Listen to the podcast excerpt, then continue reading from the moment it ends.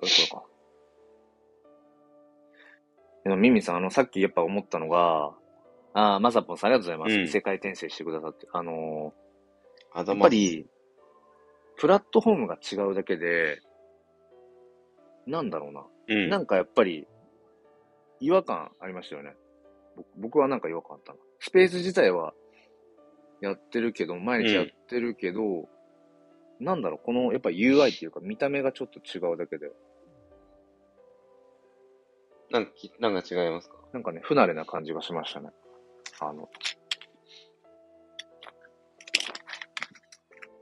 あーごめんなさい。お待たせしました。今大丈夫ですかね？大丈夫です。はい大丈夫でですす。かね？すいません。本当なんだろう、これ。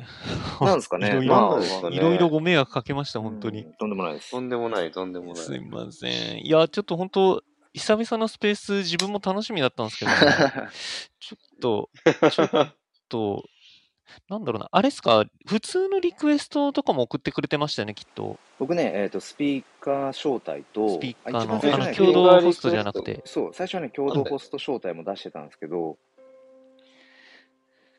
ああ、はい。でもね、なんかそう、ダブルで送っちゃったからかなと途思っ。て、どっちか削除して、スピーカー申あ、請だいやいやいや、け多分。にしたりだとかもしたんですよ、ね。ああ、やっぱそうなんすね。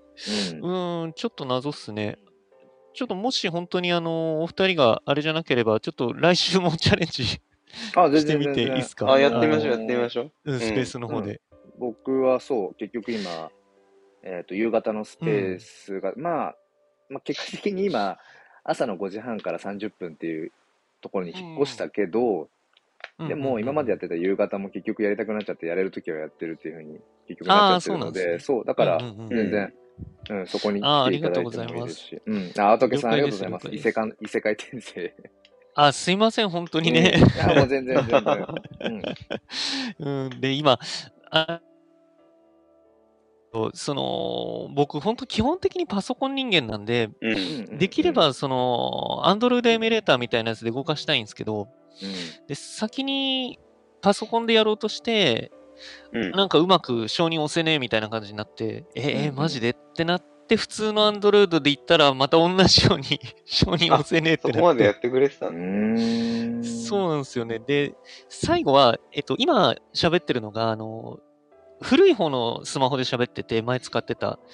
で新しい方のスマホだと、あの、イヤホン端子がないんで、またちょっとああ、そういめどくうんことか。さいんですよね。ヘッドホン変えなきゃみたいうんな、なんか、いろいろあって。なるほどだかね。らちょっと今度は、あの、新しい方のスマホで、ちゃんとヘッドホン用意して、ちょっと、スペース挑みます。すいません。あまあまあまあまあ。りがとうごこざいうのをね、生の、生であるが。申し訳っす。ええで、あの、AI のお話してましたもんね。そうそうそうそうそいやー、もう僕は、あれですよ。ここ、1日2日、もう GPT-4 疲れですよ。あ、やってます？やってますね。GPT-4。あれ課金してんすか？あ、課金しましたね、もあ、しう。たんだ。んう。そうっすね。4、4が触りたすぎて。あれ1000円ぐらいしたっけ？えっと、いや、20ドルなんで2500円ぐらいですかね。そんなもんか。あ、うんまあ意外とする意外とするっていう。それあれですか？あの、どうですか毎月どうですか？何が違う？毎月のサブスクで2000円ぐらいってことあ、そうっすね。毎月サブスクですね。で、えっと、ただん。僕、今、あれなんですよね。その、どうしても、プログラム全然しわかんないですよ。知らないんだけれども、それで、なんとか AI をこう動かせないみたいなのをちょっとやってて、ほうほで、音楽の自動生成プログラムをちょっと構築したいなってずっと思ってて、う。はいはいはい。うんはいはい。はいで、それをこう、チャット GPT に聞きまくってるんですけど、なかなかうまくいかないっていう。うーん。あ、チャット GPT そのものに質問を投げてるんですね。これにもうずっと、もう何時間も費やしてる。多分 GPT-4 の、そうっすね、そうっすね。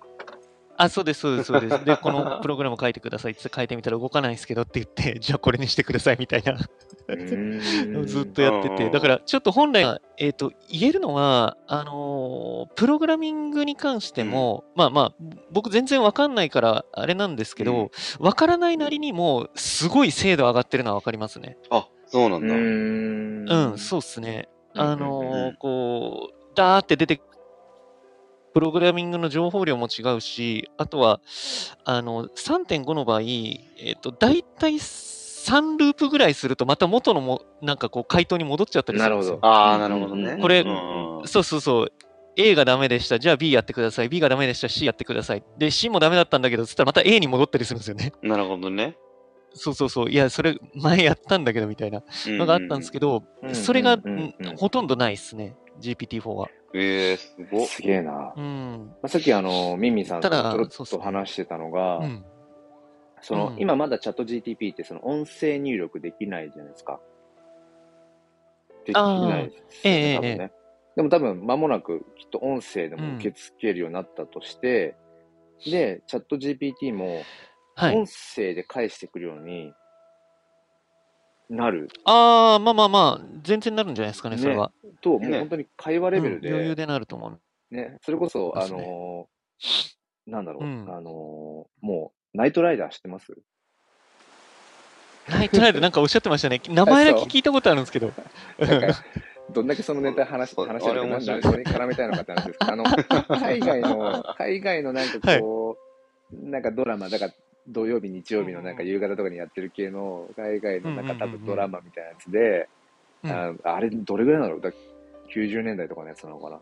あのじゃないかな？でもけ結構ドストライクっすね、俺黒。い、黒いうん。車、かっこいい車に乗って、まあ主人公がいろいろこう、なんだろうな、悪いやつを倒していくんだけど、その車の中にその人工知能がこう、入ってるから、もう全部会話をするんですはははよ。はは。なんとかかんとかで、この後どこどこになっちゃうって、じゃあここの、ああ、ないるほど、なるほど行きまし。ょうみたいなことを、だから、もうそのレベルに多分間もなくそのものっすね。うんなるだろうな。まあ、と遠くない未来に行きますよ。あ、うんそうっすね、本当にう。ん。うん。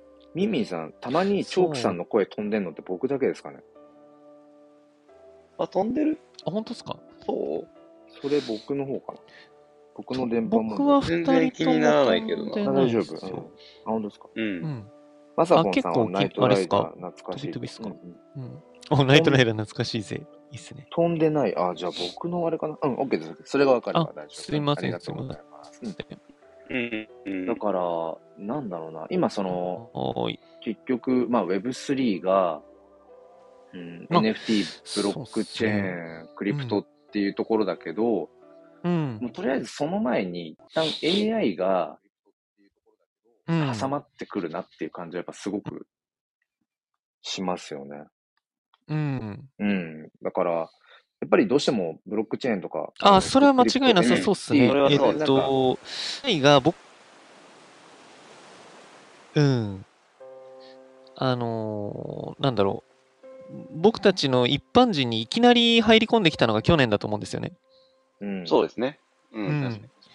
去年で、で、多分 AI 関係者とかは多分もうちょっと前からもう、この未来が多分分かってて、うん。で、なんだろうな、その、クリプトもまあ言ってしまえば、あのそのぐらいの時期じゃないですか。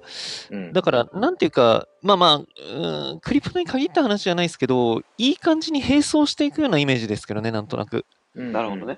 うんうん。そう。ただ、やっぱ AI の方が、いやいや、もう、早いっすよね。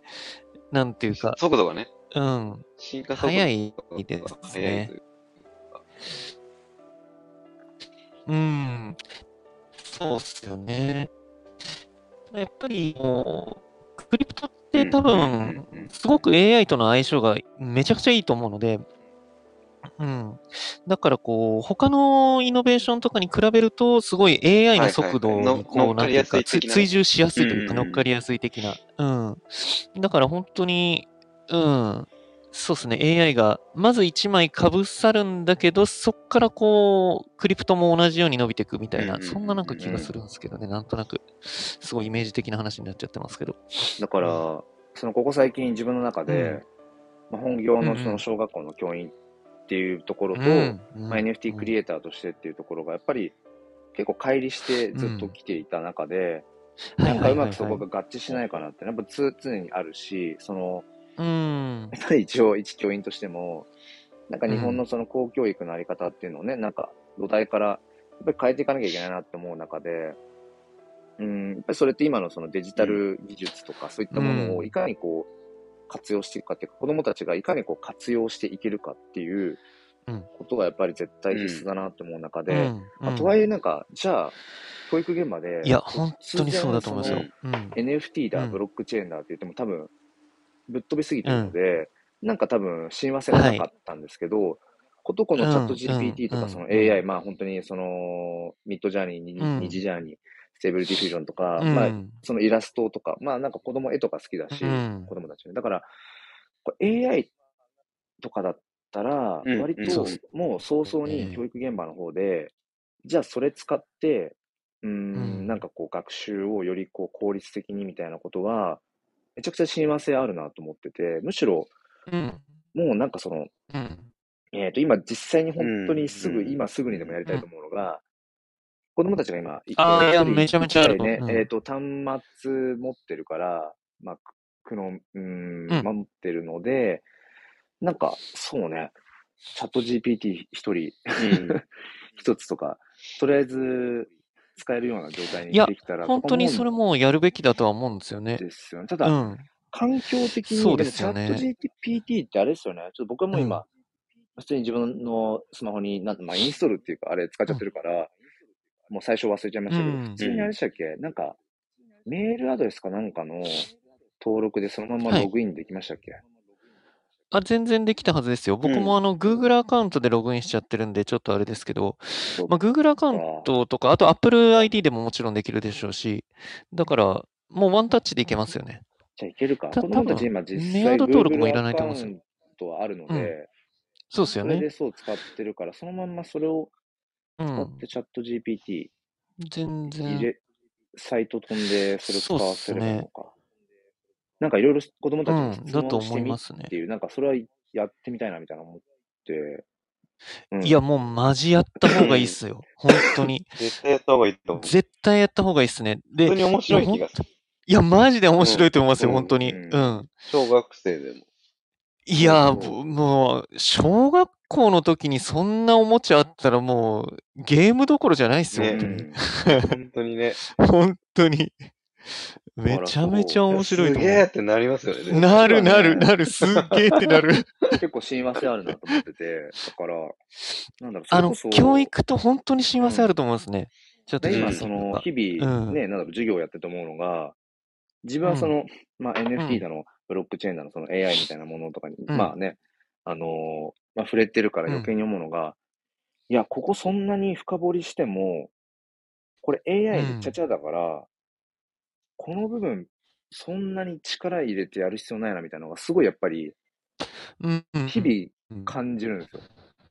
なんか、はいはいはいだから読み書きそろばん最低限はもちろんマジで教員の人？うん。だけど、で、やっぱりその今後、AI をどう使っていくかっていうことが絶対重要だから、うん。そのいわゆるその、う。うんん語彙力とか、ある程度その自分が伝えたいことを伝えるためのコミュニケーション能力は絶対必須なんだけど、じゃないと、ね、AI アートにしても、あの GPT にしても、ね。自分が知りたいことを聞くためにはどの単語を使ったらいいかみたいな言葉選びそうですねインプットできないですもんねだから、そこは必要だと思うけど。下手したらそれ以外のいろいろ今まで必要とされてきたスキルって、うん時間かけて獲得するほどの、うん。もう意味がないんじゃないかっていう。いや、マジで本当に、うん。うーん、うんそうね。いや、だから本当に教育こそめちゃめちゃ、なんだろう、変革の時だし、うん。本当はも、ものすごいこうフレキシブルに変わると、なんていうか、教育ってやっぱりもう本当に人の、活動の根幹を担うその、活、ものなんで、うん。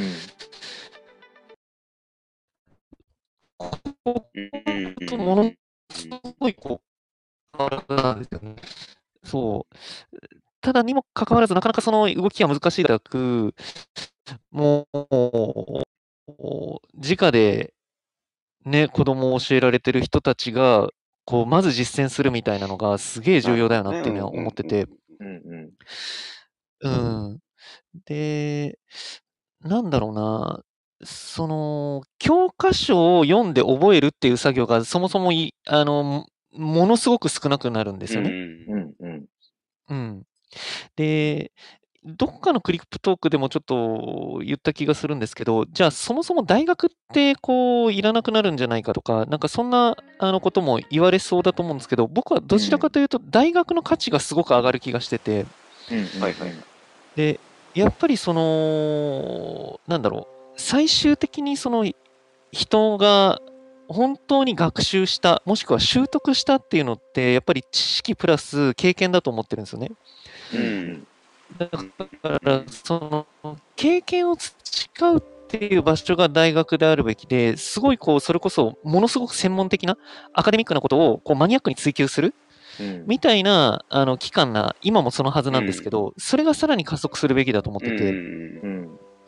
だから本当にその、大学の重要性みたいなものが、よりさらに深まればいいな、なんて思ってますね、AI で。なるほどね。うん。はいはいはいはい。翔平さんがもうね、コメントでね、可能なら話題に上げてもらえるとってところで、チャット GPT と、えっ、と、マイクロソフトの Bing を使ってるんですが、メリット、デメリッうんトを教えたい。うんうんうんトクさん、このあたりえっとなんすかねああ、うんどうウィングですか使ってるんだ。と、ちょっと、僕もあんまり嫌ですけど、一応 Bing チャットも使ってて、で、Bing チャットは、う本当かどうかわかんないんですけど、GPT-4 エンジンを使ってるっていう話なんですよね。う。うんんうんううん。ん。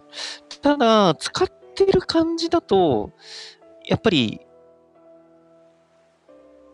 ん、サイト検索に特化した AI になってるんで、んで、あのーチャット GPT みたく自分の本当に知りたいものがパッと来るようなレスポンスではないんですよね。なるほどね。うんうんうん。うん。うんで、自分のこう、ワードを検索したら、あの、あなたが求めてるサイトはこれっぽいですよ、みたいなうん。ことをバーッと上げてくれるんですけど、うん、で、それは上がるんですけど、うん。ただやっぱ回答を持ってくるっていうよりかは、サイトを持ってくるんで、うなるほどね。ん。なるほど。うん、あくまで、あのー検索サイトのチャットとして、うんうんうん、うん来るんで、まあ、使い方次第にもよるかもしれないですよね。うん。ただ逆に面白いなと思ったのは、その、Bing チャットを使ってると、チャット GPT みたく欲しい回答はくれないんだけど、うんうん。あの、関連性がありそうで自分が調べそうにないものとかも出してくることがあるんですよ。ああ、あああ、そうそうそうね。関連はあるんだけど、絶対に自分が検索ワードで叩いて出てくるものじゃないなみたいなのも出てくることがうんうんあうん。って、そこを見ると、また、え、こんなものってあるんだそういう発見は結構ありなるますね。ほどね。うん。だからうん結構面白い関連のことというか、まあなんか、その、ビーイングチャットなりに考えた結果を出してくれる。こういうのはあなた好きなんじゃないうんみたいなことも、レコメン、レコメンド的なものをこう、教えてくれる。うん。教えてくれる。あまあ、それをこう、あたかもあなたが求めてたでしょ的な口調で教えてくれる。なるほどね。うん いや、違うんだけど、みたいな 感じですけど。結結構、ビングチャットも面白いっすね。うん。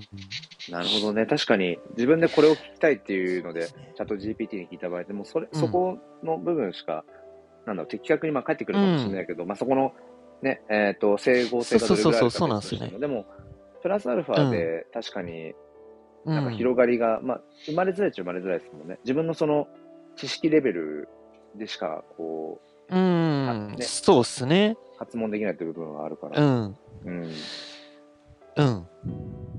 そうですねさんがわかります。なるほど、ありがとうまあ、これございます。は本当あとよく言われてる、あ、ありがとうございまうんす。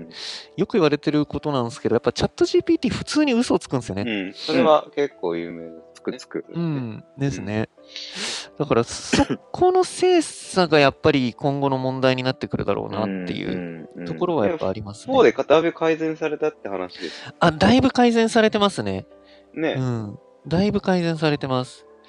えただ結構多分、しれっとやってるなっていう気はなんとなくしてるんですよ。その、まあ、まだ、まだ。うん。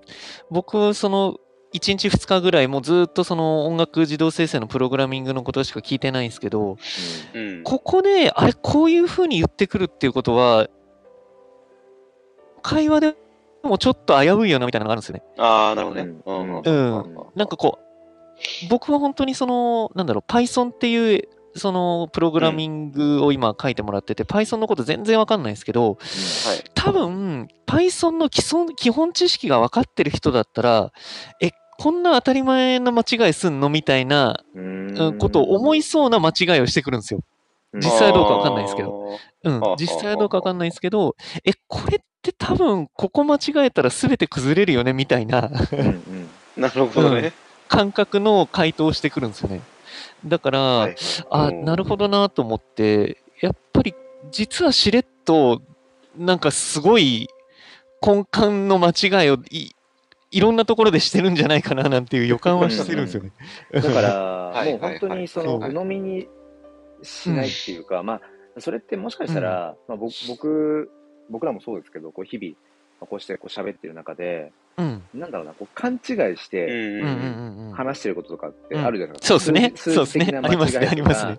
普通にありますね。で間違えてとかね。だから、うん。あこれは多分人と話すときもそうだし、AI と対話していく、今後もっと精度が上がっていったとしても、やうん。っぱり基本的にはやっぱり自分でちゃんとそうですね確。かめるいやとか、、おっしゃる通り。そうですね自分で。そうそうの目でそう見る本当にそうですよ耳で聞く、うん足で行ってみるっていう、そこは多分変わらないんだろうなって気がします。あのもう、それが本当に超重要な気しますね。特にあのメタバースがおそらくもう今後10年とか20年後に大変なことになると思うんで、だからそれもあるけど、やっぱり自分の目で見て聞いて、そのフィジカルな部分での体験っていうの？うんっていうのがやっぱりどっか軸になってないと、うん。そうそう、翻弄されますよね、絶そう対ね。うんいや、本当にそう思いますね。うん。だから、そう、やっぱり、ついつい教育の方につなげてしまうと、うんうん、全然全然。あの、なんなんだろうな、まあ今で、今もそうですけど、なんだろうな、うん結局、その教室の中の机に座った状態で教科書なり、まあうん。映像なりで見るって、やっぱり結局疑似体験しかなくて、でうん実際にやっぱりその、うん手を動かして、それを触れてみるとか、うん見に行ってみるみたいなことって、やっぱすごいうん。重要だなっていうか、いかにその、本当にうん。生の活動をするかっていう、うん。でそれこそなん、なんだっけな、えっ、と、今年は、なんかトマトを育てたりだとか、なんかあの、ブログをはいはいはいはい。育てたりとかっていうのを、まあ、その学習、勉強の中でやってて、まうん。あ、当然、まあ、ググったりとかすれば、育て方とか、うっすね。育つ過程とかって見れるし、うん。で、完成したものとか。そう。うん。ねでもで、甘いとか酸っぱいとか。やっぱり触れてみてとか、その育つ過程をうん。目の前で見てて、そのフィジカルで、なんだろう、五感で感じるっていうのかな。五感で感じるってめっちゃやっぱその通りだと思います。五感で感じるだと思います。いや、なんかあのめっちゃ大事だと思います、本当面に。白いことに、その、だからうん。メタバースとかで、その、僕はまだそのレベルまで到達したことはないですけど、その、うん。ファン、ファントムセンス。ファントムセンス？うん。あいやわかんないですね。ムセンスっていうものがあって、ファントムセンス。その、なんかあの、メタバースの中で、いわゆるその、なんか、それが、本来、本当に男性なのか女性なのか別として、なんか、痴漢行為みたいなことがメタバース内で、あるはいらしい。はいはいはい。で、その時に、はははは法で裁けるかどうかみたいな話がちょっと前あって、ああ、そうなんだ。自分の手で触れてるわけではないんだけれども、うん。まあ、あれかな、多分、あの、もうヘッドギア装着しての、もう本当に、なんだろうあーなるほどなるほど VR レベルだと思うんですけど、うんなんか本当にその、なんかこう、風を感じるとか、あの、なんかこう、触れた時の感覚はいはいはいはいはいが本当にあるみたいな、なんかそういうファントムセンスっていうものがうんうんうんうんうん。そうそうそうそう。感じる人がいる。本当に五五感で感じられる人っていうのが、そう。うん。VR 上でも、まあ、かんまあ、あくまで感覚ですけど、うんうんうんうんうん。そういう感じる人がいこことを、こう、ファントムセンスはあ、そうなんですね。なるほど、なるほど。あの、うん実際にフィジカルの世界でも、うん。結局全部認識してるのって脳だからって考えると、そうですね。うん。その辺がだんだんこう曖昧になっていくの。それこそだからマトリックスの世界ですよね。だから、いや、だと思います。リアルの体験だからなんだろうなっていう、すごく哲学的な部分にそうです。ね。えなかなか難しいところだと思うんですよね。う。うんん。うん。まあ、一応五感で感じるでいいとして、うん。で、そのファントムセンスを持ってる人っていうのも、これ、うん。えーちょっとあまりこういうこと言うのも問題かもしれないですけど、結局、マイノリティかマジョリティかのラインで多分判断されるんじゃないかなと思ってうて、ん。うん。うん。で、あとはも、もしくはもう本当に個別の事象として扱われるうん。はいはいはいはいはい。みたいな気がするんですよね。例えばさっきのその、ファントムセンスがあるから、それはもう時間として裁けるのかとか、なんかそういう話になってくると思うんですけど、それって本当に、なんだろう、うーん、その、マイノリ、マジョリティはそんなこと感じないからっていうところでいくか、それとも、うん、いや、本当にこの人は感じてるもんなんだから、これはもう裁かれるべき、う。うんん、とか、まあ、裁あの相手が裁かれるべきかどうかは別として、その人は保護されるべきみたいなうん。うん。うん。うん。感じになるとは思うんですよね。うん。うん。なるほどね。うん。その上で、うーん、ただやっぱりリアルの体験イコール僕も五感だとは思ってるんですよ。うん。うん。うん。で、そうなってくると、なんだろうな、結局脳みそが感じることであるっていうのも本当に間違いなくて、うん。うーん、すごいこれもまたなんか変なこと言ってるように感じられちゃうかもしれないですけど、この現実世界ですらも仮想現実的に置き換えることができるわけですよね。うん。なんていうかまあそうですね。うんうんうんそうそうそうそう。あの、現実世界っていうのももちろんあるし、触れられるし、聞いてるし、感じるんだけれども、脳みそが、うん、感じてることなものなので、うん。この現実世界ですら仮想現実として定義させることもできるわけですよ。ってなってくると、やっぱり今後、すげえ変、またさらなる変革は、やっぱり、あの、農家みたいなものだと思うんですよね。なるほどね。うんうんうん。はいはいはい。電脳化みたいなものであたかも自分が本当に今の現実世界で感じられてるような、うん。あの経験が、あのメタバース上でできたり、うんそれこそちょっと前に、あのー言った、その、赤血球レベルでの小さい、あのメカができるようになれば、うん。その、クラウドにつなぐことができるんで、脳みそが。うん。うん。なるほどね。か感覚がですね感覚がクラウドにつなぐことができるんで、そうなってくると、うん、リアルの体験とはっていう感じになりますよね。すごいな。いや、でもすごいな。うん、そうそうそうなったらまた話は別なんですけど、そうなる前はとりあえずあのフィジカルで、あのどっかに足を運んでいってっていうのがすごい重要だと思いますね。うん。なるほどね。うんうん、そうなる前までは。で、そうなってからはどうすかねみたいな。あなんかこのそうそうそうそうそうですけどね。うんしそうっすね。うんブロックチェーン、NFT とかもそうだし、この AI もそうですけど、そのデジタル技術っていうか、まうんあ科学技術の進歩っていうか進化って、結局なんかその、も元にあるのは、その課題を解決したいっていう部分だと思うんですよね。だから、うん。本当に、うん。あのーなんていうのかな、そのそれこそ飛行機なんかもこの海をね。渡る、まあ、その、まあ、船で大陸を移動するみたいなところから、あもっと早く。安全にみたいなところで、例えば飛行機だとうか、ん。なんだろう、いろいろまあエレベーターにしてもそうだけど、その階段を登るのがまあ大変だと、もっともすると階段を登るっていうことが、その、まあ、身体的。に難しいから、とかう、ん。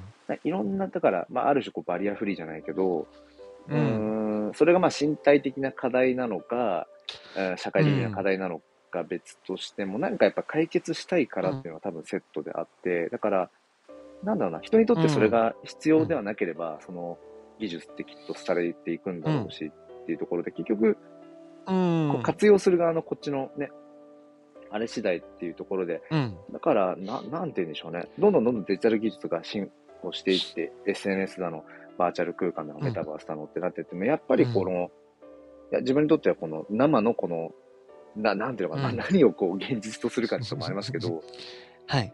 だから人によって、だからそこきっと変わっていくんだろうなと思って、だから自分にとって NFT をねる、あると思いますね。NFT を活用してるっていうのも結局自分のこう、表現がこう、まあ、現実世界の日々の生活の中ではなかなか例えば自分のその作品とかっていうものを、まあ、なかなか届けるっていうのはこう難しいかなっていうところが NFT であれば、ねうんブロックチェーンに乗ってこう、まあ、世界にっていうところもあるしっていう、だから、うん。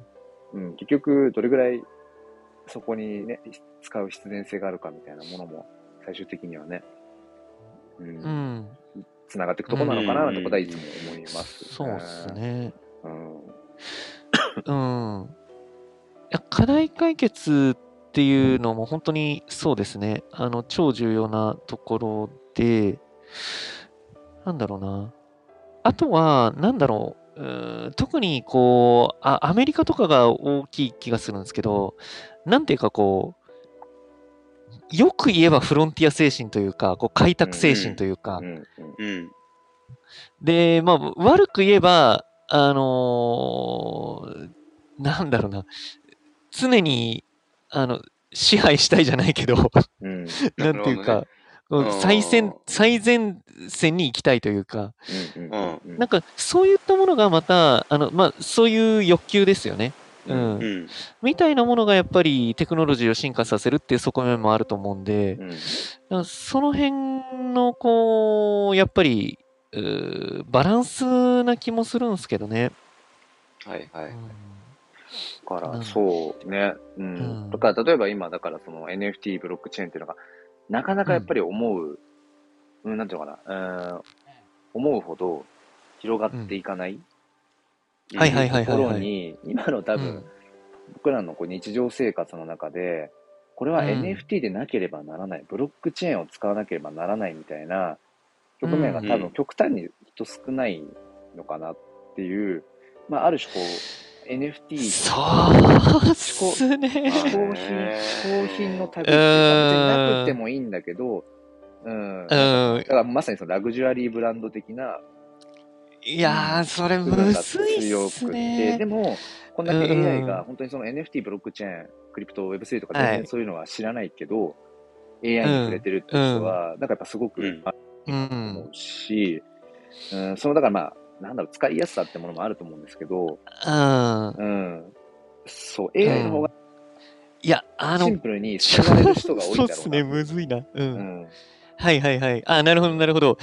あの、ただこれって本当に、どこに、こう、視点というか、あの、軸にするか問題な気もしてて、うんあ、のー確かに、ブロックチェーンじゃなければいけない、NFT じゃなければいけないっていうのがあんまりこうわからない、う。うん。んう。ん、っていうのも確かにそうなんだけれども、で、あと、えっと、なんて言えばいいのかな。あの、黒さんがさっきおっしゃってくれてた、えっと、あれ、なん、なんて言ってくれたっけ？あの、どれだろう？えっと、何の話ちょっと AI のところ。改善じゃなくて、改善じゃなくてなんだっけ？題の解決？えっと、か階段がババリアフリーに、あ、課題の解決、ごめんなさい。うん課題の解決ですね。うんごめんなさい。はいで、ただ、その課題の解決っていうのも、あのーなんだろうな、こう、それを課題として認識できるから課題なんですよね。うん。でうんそう。ただ、うーん、例えば、弥生時代の人とか縄文時代の人が、うんスマートフォン必要かなんて、う絶対感じないと思うんですよ。はいはいはいはい。そもそもなんすか、それっていう話じゃないですか。うんうんうんうんうんと、同じように、多分、うん人が感じる課題とか、人が求めてるものって何を基軸にして、その、求められるかっていうところによると思うんですようね。ん。で、今の2023年だと、それは求められてない。うんうんでうんうんうん。うーん、そう。でも、でも本当は、あの、あったら超便利だよねっていうものを、うんなんだろうな、多分これからすげえ加速していくと思うんですよ。うん。今ね、チョークさんが、うんあの、言わんとしてめめっちゃね、ビビビッとね、あの、うん、今めっちゃ伝わってきたなと思って、僕も結局だから NFT 始めるときに、今でこそ自分にとってうん NFT は手段ですって言えるし、自分のその自己,、うん。自己表現の拡張だって今では口にできるようになってるけど、うん。でもそれなんだろう、あ、もっと自己表現を拡張したいと思って NFT をふ始め、触れたわけじゃないから、ああ、うんうん、そうですね、あそうですね。確かに、そうそうそう。うん。自分の今、こうなんだろう、じ人生の中で大事にしていること、それは思想とか哲学もあるかもしれないし、自分が好きでやっている、それこそ例えば写真なり、こういう音声発信もそうだし、自分がこうワクワクする何かを、あ、よりうんもっと楽しめるこれ、手段なんだみたいな。だから、結局後付けだなっていうのは確かにあって、だから、今自分にはこういう課題があります。解決したい課題があります。でも、それを解決するのは自力では難しくて、だから、この手段を選びますってなったらいいけど、うん。確かになかなかそれって難しくて、とりあえず触れてみたうん新しい技術に、とりあえずこの、なんかわかんない、デバイスを手に取ってみた。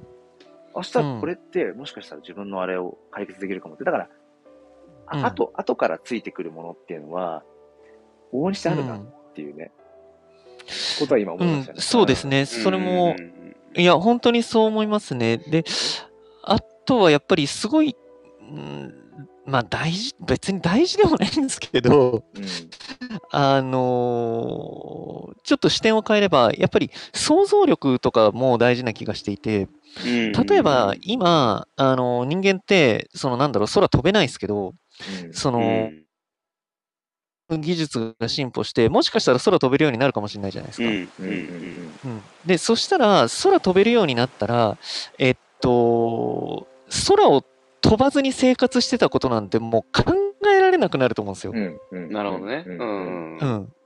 え、そんな、あまあもちろんそこでも歩くっていうことは出ると思うけれども、うん。だって空さえ飛んでしまえば別に電車なんていらないし、うんうん。うん、とか、なんかまあいろいろな、そのなんだろう、あの全然違う世界になると思うんですよね。で、そういう状況下においては何が課題になるんだろうとか、うん。何が、こう、うん、問題となってくるんだろうっていうところを考えてみるとかもいいかもしれないし。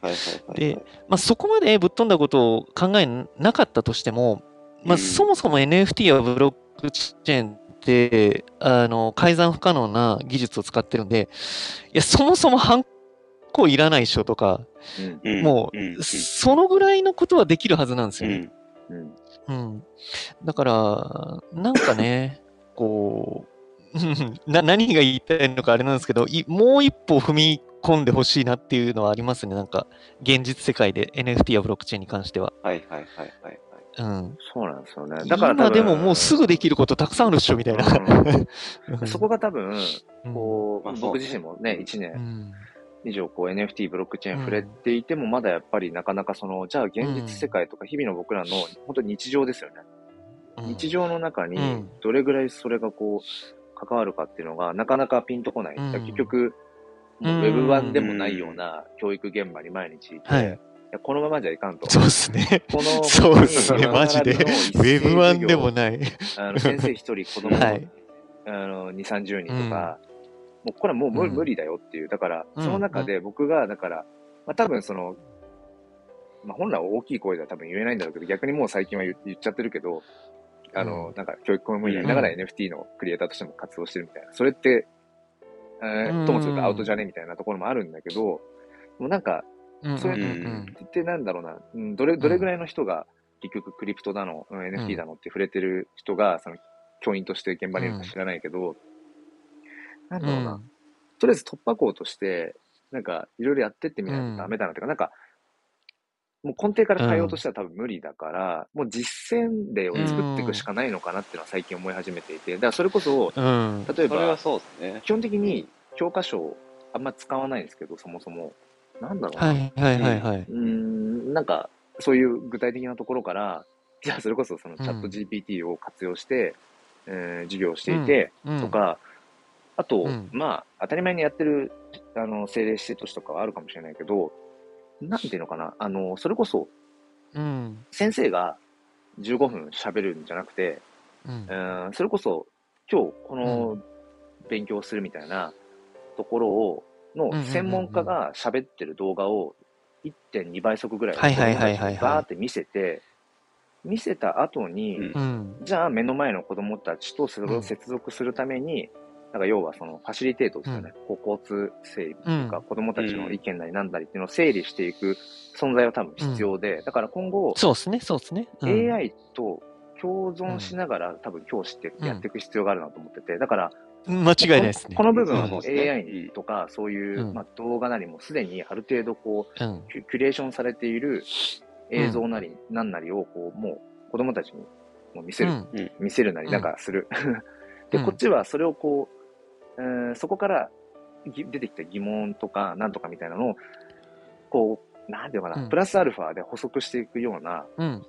立場だったりとうんか、うん。っていうものが多分求められていくと思うんですよね。そうっすね。だから本当に、うんそれこそ、あ、じゃあ教科書何ページ開いてここ読んでみましょうで、じゃあこの問題解いて、はい、うん正解ですとかやるだけだったら、現場の教員は多分いまあ、らなくなるないらないっす。よ。それ本当に、うんそうそうそうそう。いや、ま、マジでそうなんですよ。本当に。あの、ちょ、超劣化版の AI がやってることと同じじゃんってなっちゃうんで。うんうん。で、じゃあ人としてできることって何かっていうと、やっぱり今のところ AI ができないのって、その、個人差の認識だとは思うんですよね。なるほど。はいはいはい。なるほどね。そう。で、まあそれも多分できるようになっちゃうんでしょうけど、いずれ。まあまあまあまあ。うん。まあ、ただ今の段階ではそれが、あのーできないし、だもんで、すごくやっぱり重要なのって、とかく、まあまあ、ちょっと自分がね、教教師の黒さんの前で偉そうに言うのも、すごいこう、教師の、うん、人が大事なところって、多分、えっ、と、体験提供なんですよね。いや、それね、まさにね、うんえ今ね、今うんまさにそれを言おうと思ったのが、そう。だから、はい。うん。AI に、まあ現状というか、まあ今後も多分だと思うけど、できないことって、うん。その、実際の自分の体験、人生のストーリーを語るっていうのは、多分できないんじゃないかなって。実際にここそうそうそうた時にこうでさ、うん。あの、ここでそそういう、こういうそうそうそう感情を抱いたんだよね、うんみたいな。うん。であそうそうそうそうそうそう。先生はこれが好きで、こういうものにワクワクするんだよね。でもそれは人によって違うから、うん。で、君はどう、うん。みたいな、なんか、そういうストーリーそうそうそはうそう。人しか語れないなっていう。うん。そうなんですよね、そうなんですよね。で、それで体験をさせて、いろんないろんな体験をさせて、で、さらに、えっと、この子はこの体験ですごい嬉しそうにしてたとか、この子は なんかあんまりパッとする反応じゃなかったとか、いったものを見ながら、その子に応じた、またあの、体験を提供してあげるみたいな。うんなんか。そういったものが多分今後の教育としてすごく大事になってくるんじゃないかなっていう気はしてて、もしそれがそうね。うん。ある種言葉を悪くすれば体系的にできたのであれば、え多分自分の長所が何で短所が何かっていうことをその子自身が認識できる、うんうんうん。ことがふ、そうですね、増えるはずで、で、うん。それこそが多分社会に出た後に、えーすごく役に立つスキルなんですよね。うん。自分は何ができて何ができないかっていうことが自分の中で把握できてるというか、でそうなってくれば何が楽しいのかっていうことも、やっぱもう辞任できてるから、それを仕事にすればいいじゃんっていうところうん。にすごくスムーズに社会、うん、参加できるはずなんですよ。うん。だからそこはすごく今後、で、そういう使い方を AI と並走していくと、ものすごくいい教育が生まれるんじゃないかなっていう、うんなんか予感はしてますね。なるほどね。うんうんやっぱ体験と知識の、なんかこう、うん。お互い両方とも重要だと思うんで、ううんんですね。なるほにな。体験はさせられないど。そうなんですよ。ね。本当に。こういうことをすればこういう体験できるかもよっていうね、やっぱチャンネルなんですよね、あくまで。ううんんそうだから、こういうのがいいかもよ。そうそう。まあなんか、うん。例えば授業の中で、あの、一人一台端末使って、うーん、うん。例えば先生これなんちゃらとかって質問したときに、まあ自分が即答できれば答えちゃうけど、まあわかんないことも当然あるわけで、うん。そういったときに、あ、じゃあちょっとググってみようとかって言って、まあ手元にね、タブレットがググらせたりとかするときに、その目の前にその活用するデバイスとかそういうものがあると、でも、っぱりその中でこう、目の前の教師ができることとしては、じゃあ子供がうんこれについて調べたい、知りたい。うんでも、そもそもなんていうワードを入れたらいいんだろうとか、って時に、あ、それ調べたいんだったらこの単語入れたらいいんじゃないみたいな。っていうのは、うんま。あ、スッとできることの、うんそうねまあそうね。そうですね。一つかな。だから、うん。今まで、なんだろうな、やっぱりこう、教師がうん何でもかんでも全部教える、まあ、ともすると教え込むみたいな、なんか教師自身も、うんもうすべてこううん知識レベルで網羅しておいてとか、見本、うんお手本いやアップデートは必要だと思うんですねみたいなことをううん。ん。でもなんか全部教師が完結うん。す。るんじゃなくて、うん、なんかこう橋渡しっていうか、いやー。ね、うまくそういうふうに、うん、ここはそれこそ AI に任せちゃう。ここはもう、うん、デバイスに任せるとか、そういうことなんだろうなっていそうっすね。うんうん。うん、まあ、そもそも論としてなんですけど、その、教員としてとかもそうですし、そもそも人としてもそうなんですけど、もう、そもそも知識量で優劣なんてつけられないんですよね。まあ、うんうんうん。うん。そうそうそう。あの、今まではやっぱりどれぐらい覚えてる、えー人が、うん。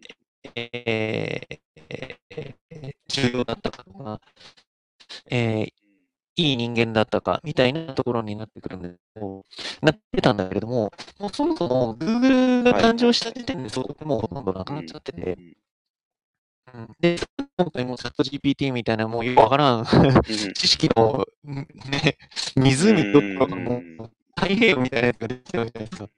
うん。っていう時点で、それにもうちょっとアクセス、アクセス、アクセスできてる時点で、やっぱり知識量が人の優劣ではもう完全になったんですよね。うんそこだけの、あの、優劣で測ったと思うんですけど、だから結局やっぱり、じゃあその知識をどう生かすかと、やっぱりあとは、うん、先生、生徒の立場だったのであれば、そういうスキルなんじゃないかなっていう気がするんですよね。はいはいはい。うん。で、そのなんかチャット GPT 使ってこんなことができたっていうことを対しに対して、いかにこう褒めたり評価したり、まあ、評価って言うとちょっと言葉あれですけど、うん。で、その子のやる気をいかに促進させるかみたいな、うんそういったところがすごくいい人だったり、いい教育者だったりに、うん、やっぱりなるんじゃないかなっていう。うん、なるほどねだから、まだこう、知識量で何かこう、いい教えができた、教えができなかったみたいなものさして測るような大人たちはどんどん置いてかれるんじゃないかなっていう。一個ちょっとね、聞きたいなと思ったうん。のが。あのーうん。最近ちょっとその、なんだっけ、AI アートの方とかあんまり触れてないんですけど、あ、はい。あのー変わらず、うーんと、ミッドジャーニー、二次ジャーニーのあたりって、うん。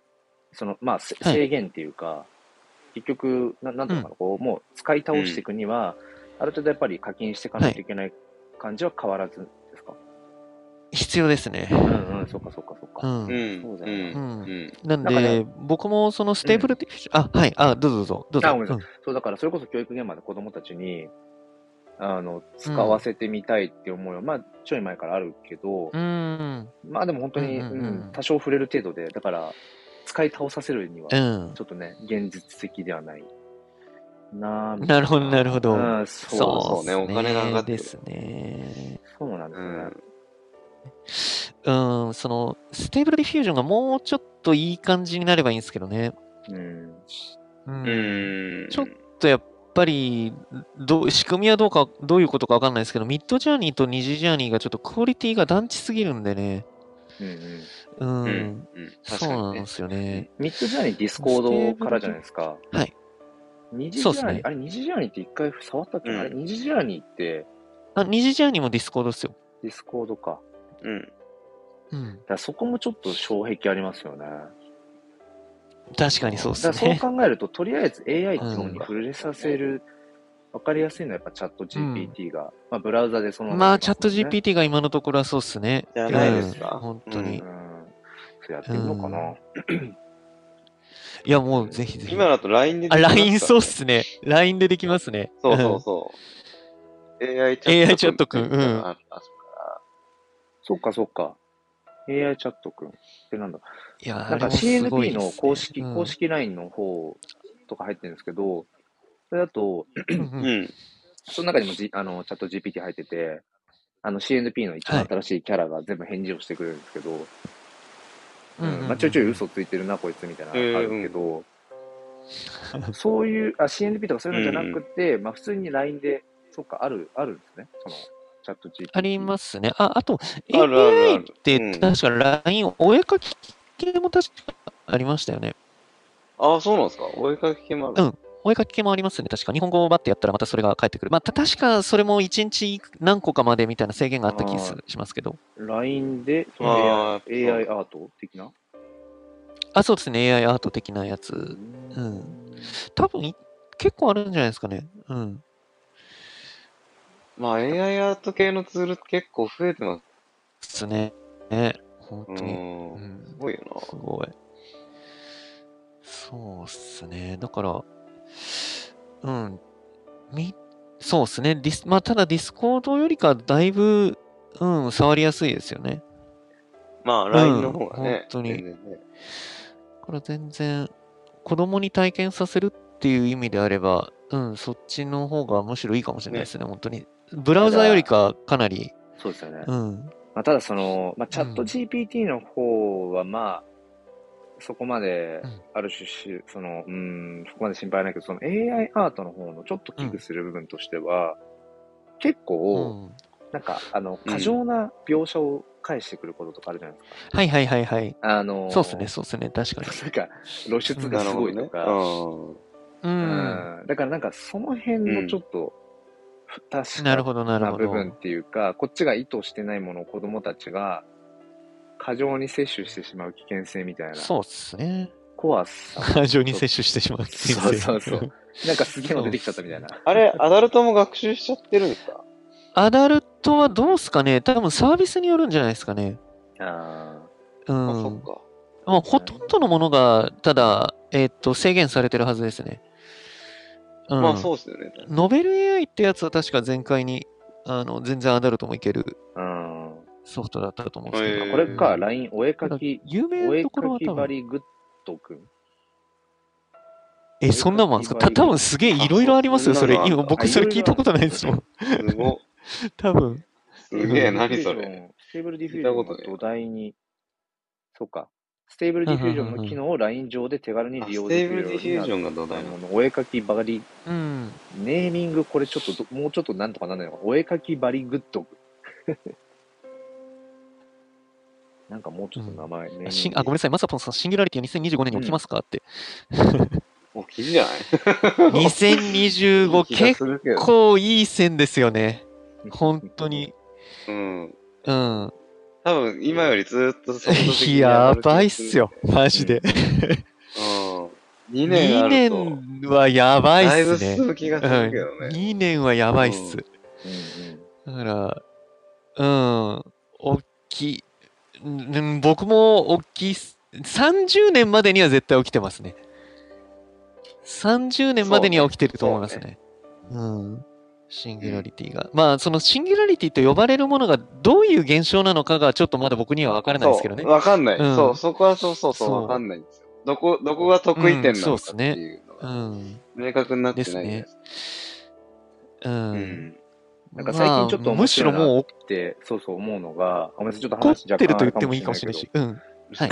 全然全然。はい。まさぽんさんもそうだし、えーっと、まあ、僕の、まあ、まあ、最近よく関わりのある、あの、クラウドラゴンさんっていう、まあ、保育士さんで、はいあの、うんうんうん。炎の写真ジェネの、はいはいはい。あの、ホルダーさんになってくださったあたりから関わりがあったりだとか、っていう、その、クラウドラゴンさんも、普段、こう、竜、空の雲の、こう雲が竜に見えるような写真をこう追いかけていたりとか、それを、えーっと、AI アートに読み込ませて、うん。コレクション作ってたりとか、まさぽんさんもこの前なんか、そう、AI アートやってたかな。で、あと、イスムさん、NFT フォトグラファーのイスムさんなんかも、結構 AI アート二次ジャーニーに結構使ってたりだとか、その写真を AI に取り込んで、その、またさらにちょっと展開していくみたいな使い方をされている方とかもうん。結構身近にやっぱ増えていて、なんか割とそのもともとストーリーを持ちやすい写真っていう、そのもうストーリーありきですよね。写真っていうものと、その AI っていうものの、まあなんか親和性もすごくあるなって、まあただただすごすごく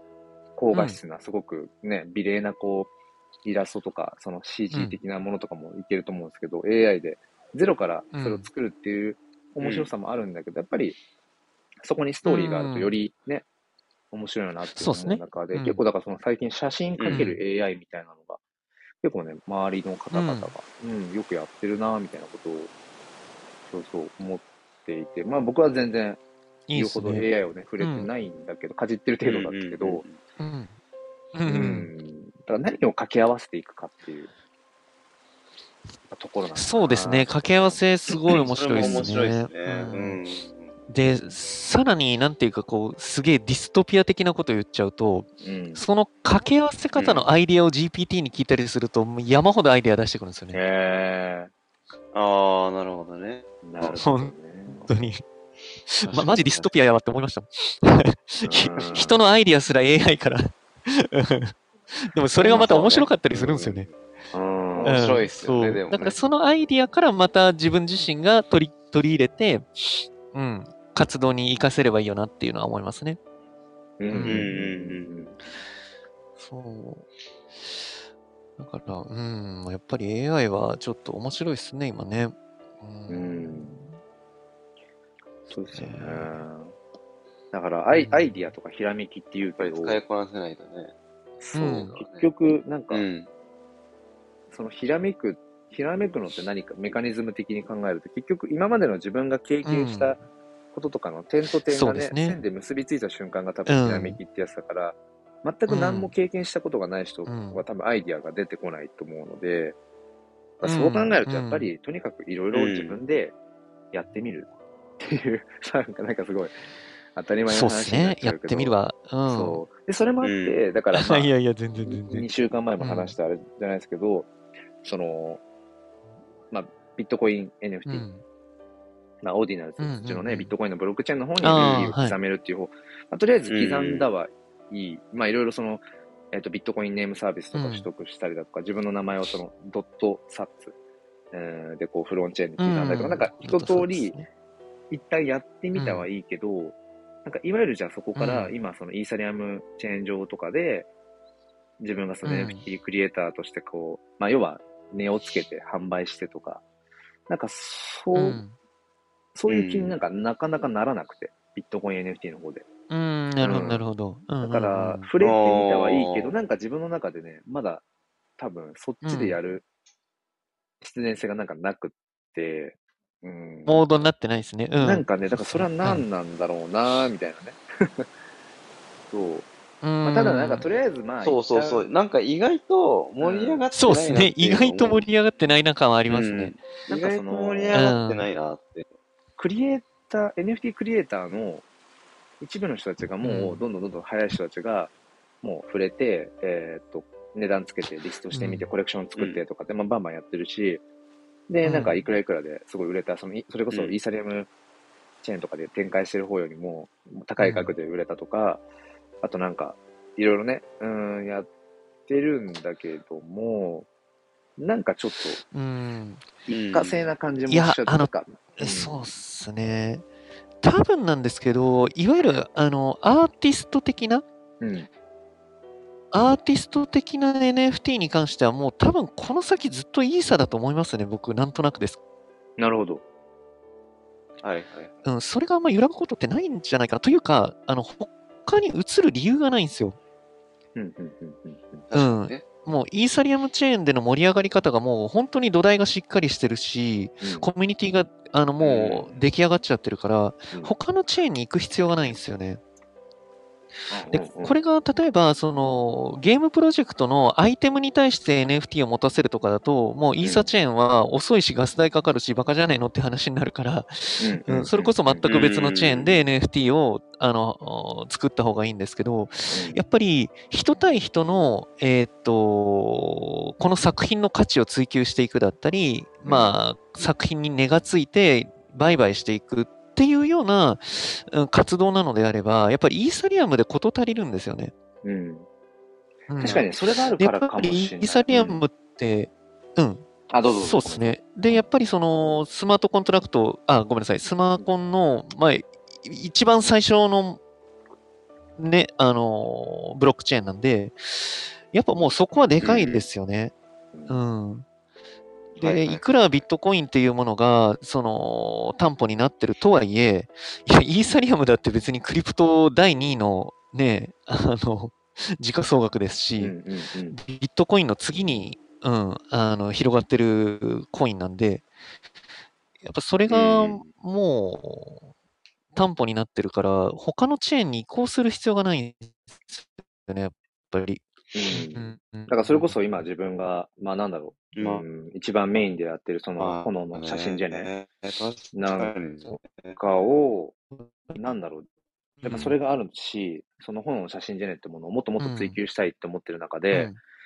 土台だ、だチェーンそのもうん。のをくら替えして、なんかその、じゃあビットコイン NFT の方でっていう、なんか、なんだろうな、うん。やっぱ必然性が見えないっていうか、なんだ、なんかいろいろ、うん。まあアイディアとしてね、例えばそうだよ。今イーサリアムチェーン上で展開してる炎の写真ジェネの、うん。なんか火の鳥をバーン、それこそ燃やして、まあ火の鳥だから、そのストーリー性は親和性あるなと思うんですけど、バーンして、その代わりえっ、と、ビットコイン NFT 上の方にフルオンチェーンで、その分刻み込まれますっていうストーリーはあるし、うんうんうんうん。エモさはあるかもしれない。結局、うん。イーサリアムチェーン上のものってフルオンチェーンじゃないから、確かに確かに。っていうのもちょっと考えたりするけど、でもなんかそれって、うん。なんかまあギミッうん。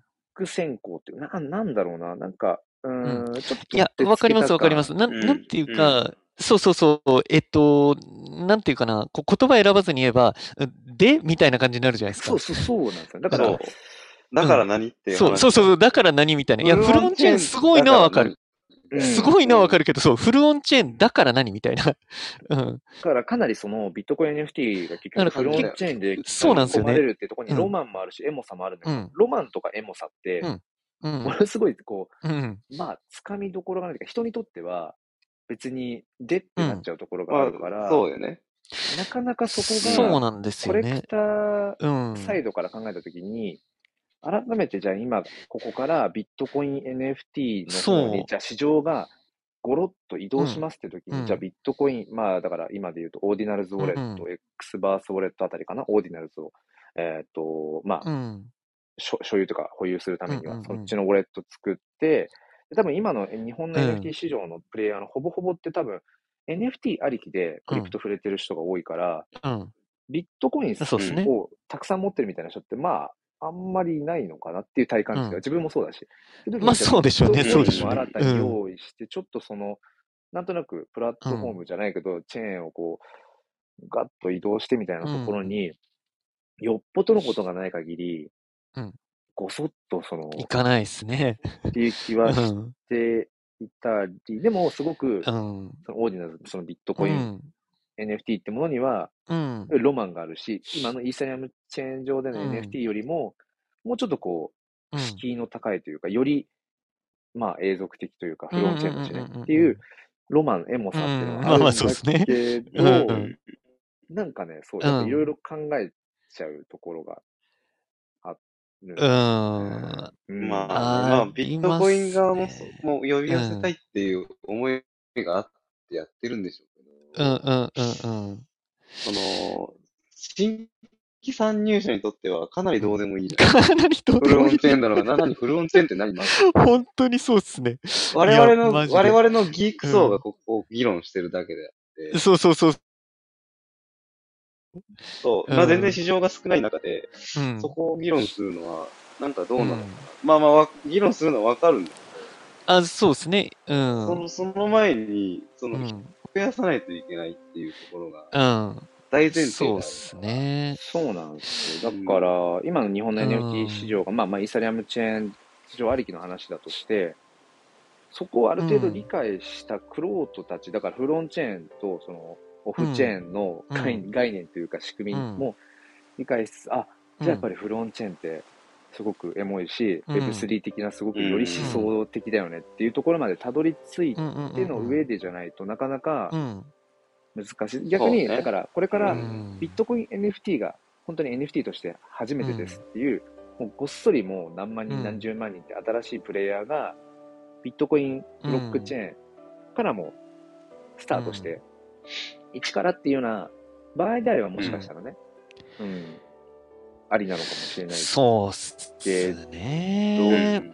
ととか、これから NFT クリエイターとして、これから活動しようと思っています。もしくは今、ちょっと現状イーサリアムチェーン、ポリゴンチェーンの方で、あんまりこう、自分のコレクションとかが、うん。うんあんまり振るってませんみたいな、例えばクリエイターさんとかが、ちょっとこう、うん。うんビットコイン NFT の、まあ、まだまだ相当、 super early も early な感じで、まあ、先行者優位じゃないけど、うん。まあちょっとこうう、うん。ん、は始めとくか、みたいな感じであれば、有効だけど、ちょっとまあ、うん、コレクターサイドが、うん、まあ、ちょっとついそうっすね。来れなさすぎるかな、まだっていう。うんそうですね。うんで、あと、やっぱオフチェーン、オフオンフルオンチェーンって、そこまで重要かっていう気も僕はしちゃうんですよね。なるほどね。うんうんうんうんうんうんあのーいや、すごいわかるし、例えばオフチェーンで言えば、極端な話ですけど、その同じ、えっと、えーコントラクト、その、A っていう NFT がありますと。ただ A っていう NFT に紐づいているオフチェーンのデータがあって、それを所持してるっていうような、あのー今段階じゃないですか。うんただうん確かに A に紐づいている、その、まあ、A アルファっていう、えー画像？うんうん。これを、あの、A ベータに変えたら、あの、A っていうコントラクトの NFT を持ってるっていうことなんだけれども、見た目は全く別のものにできちゃうんですよね。うんうんうんうんはいはいはいはいうんうん。なるほそうそうそう。だから、そういう意味では確かに off-chain の危うさってあるっちゃあるんですけど、うんそんなことするっていうこともあるし、そもそもね。そうそうそう、そんなことするっていうのもあるうんし、そんなことが、あの、なんだろうな、表沙汰されて、危険視されてるのであれば、もうすごい被害がもうバンバン出てるはずなんですよ、今、すでうに。ん。確かに確かに。そうそう。でもそういうことはほとんど聞かないっていうことは、まあ、やらないし、やっても意味ないし、みたいな、っはいはいはいはい。ていうことになるから、うーん、フルオンチェーンはもう本当に確かに、もうそれがブロックチェーンに刻まれてるのって、まあ、マジで激アツだし、エモいんだけど、うんうん。うん。うん。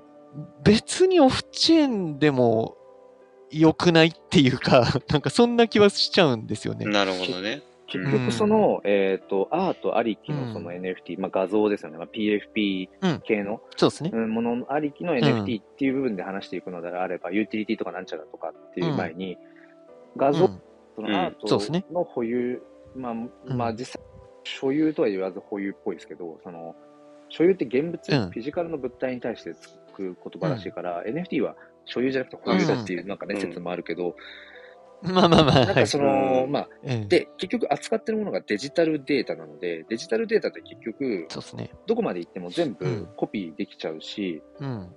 で、うんだから、どれも本物なんですよね。デジタルデータだから。うん。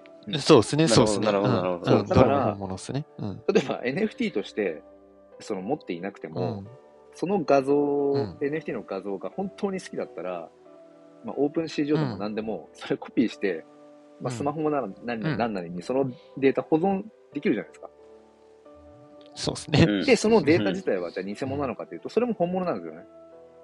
もうデジタそうですルデータだから。。ねあの、そこにデータがあるからねっていう。そうそう、あるから。っうんていう時に僕らがじゃあうん結局 NFT としてお金を払っうん。て、まあ、フリーミントの場合もあるけど、お金を払って得ている価値ってなんだろうっていうと、そのデジタルデータ自体じゃないんですよね、結局ね。で、だからそこに、その通りです、その通りです。本当にその通りです。で、その、このデジタルデータの唯一の保有者ですでもないんですよ。うんだってコピーできちゃうから、結局デジタルデータだから。うんだからじゃあ何を買ってるかというと。スマートコントラクトがこう、まあ、紐づいている、紐づいているこの NFT とされているものの保有者が自分ですっていうこと、合ってる？なんか表現難しいけど。うん。デジタルデータをうんのうん唯一の保有者とは言えなくってると思いますよ。合ってると思いますよ。はいあくまでもスマートコントラクトとして紐づいている NFT として、うん NFT 化されている off-chain だけど、うん。その NFT の保有者であるということうん。っていう部分だから、なんかものすごくまあ、うん、なんだろうな、ふ不確かっちゃ不確かっていうか、うなんか、ともすると人によっては、いや、別にそこうん。欲しくないっていうか、そのスマートコントラクトとしてブロックチェーン上での、そのうんうんうん保有者っていうとか別にそんなに大事じゃないっていう人にとっては、うん、うんあんまり関係ないことだったりもするし、って考えると、別にフルオンチェーンかフルオンチェーンじゃないか、以前の話だったりもするし、うん。デジタルデータうん。であれば難しいですよね。まあまあ、そう、そうですね、そうですね。うんあ、まあ、ただ、ここって、やっぱり、あのー通貨価値との話だと思うんですよ。はいはいはい。うん結局、そのデジタルに対して、このぐらいの金額を自分は払ったっていうことの証明がすごく重要なんだと思うんですよね。はいはいはいはいはい。なるほど。うん。うん。そうそうそうそう。で、それが、あの、なんていうか、うーん、なんて言えばいいんだろうな。どう評価されるかは人それぞれだし、どう満足してるかも人それぞれなんだけれども、そこにお金っていうものを、うん、しっていうことの、なんていうか価値というか、はいはいはいはい。それ以上でもそれ以下でもないと思うんですよ。うんうんうん。うん。だから本当にそのアートがひつあの大好きなのであれば別にコピペして自分の、あのスマホの待ち受けにして、それでも満足だし、うん。まあそうね。うんそう。でも、やっぱり、うーん、これっていいとか悪いとかじゃなくて、このぐらいの金額をはたいて買ったっていうことの自己満足と、えーっと、やっぱり、それを周りの人に、えー知ってもらうためのし承認欲求が絡んでる話だと思うんですよね。なるほどね。うんうん。うん。で、そこにこう価値が、うーん、つき始めてるっていうことが新しいわけで、今まではうんデジタルデータにはそういう価値がつけられなかったからっていう。確かにそうですね。確かにそうだな。ら、本当にそれ以上でもそれ以下でもないっていう。うん。確かに、この人は、うん。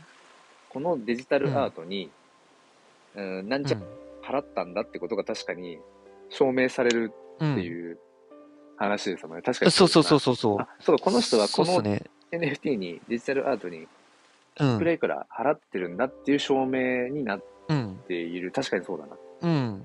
確かに、その、だから、まあそれそうなってます。それが、でそれがすげえっていうことだと思うんですよね。あの、本当に、まあ価格的価値がついてるんだっていう。そうそうそうそうう。そう、そうですね。うんで、あの、お金っていうのはそのまま価値なんで、う、うんんうん。うん。だからそれが、あのーうん、できてるっていうことがすごいっていう話な気がするんですよね。はいはいはい。なんかちょっといろいろあれですね。あの、今日だから朝、うん。えっと、固定のスペースの方で、うん、定例スペースで喋ってる、その、うん。アローリスト。その、ガチオフとか、うんはいはいはいはいペパはンの話になんか、ん。若干つながるなと思ったのが、なんだろうな、うんやっぱりフリーミントで得た NFT って、はい。うなかなかん。愛着湧きづらいっていうか、はいはいはいはい。僕なんかもこの1年間で、うんお。こぼれのように、うん。その、うん。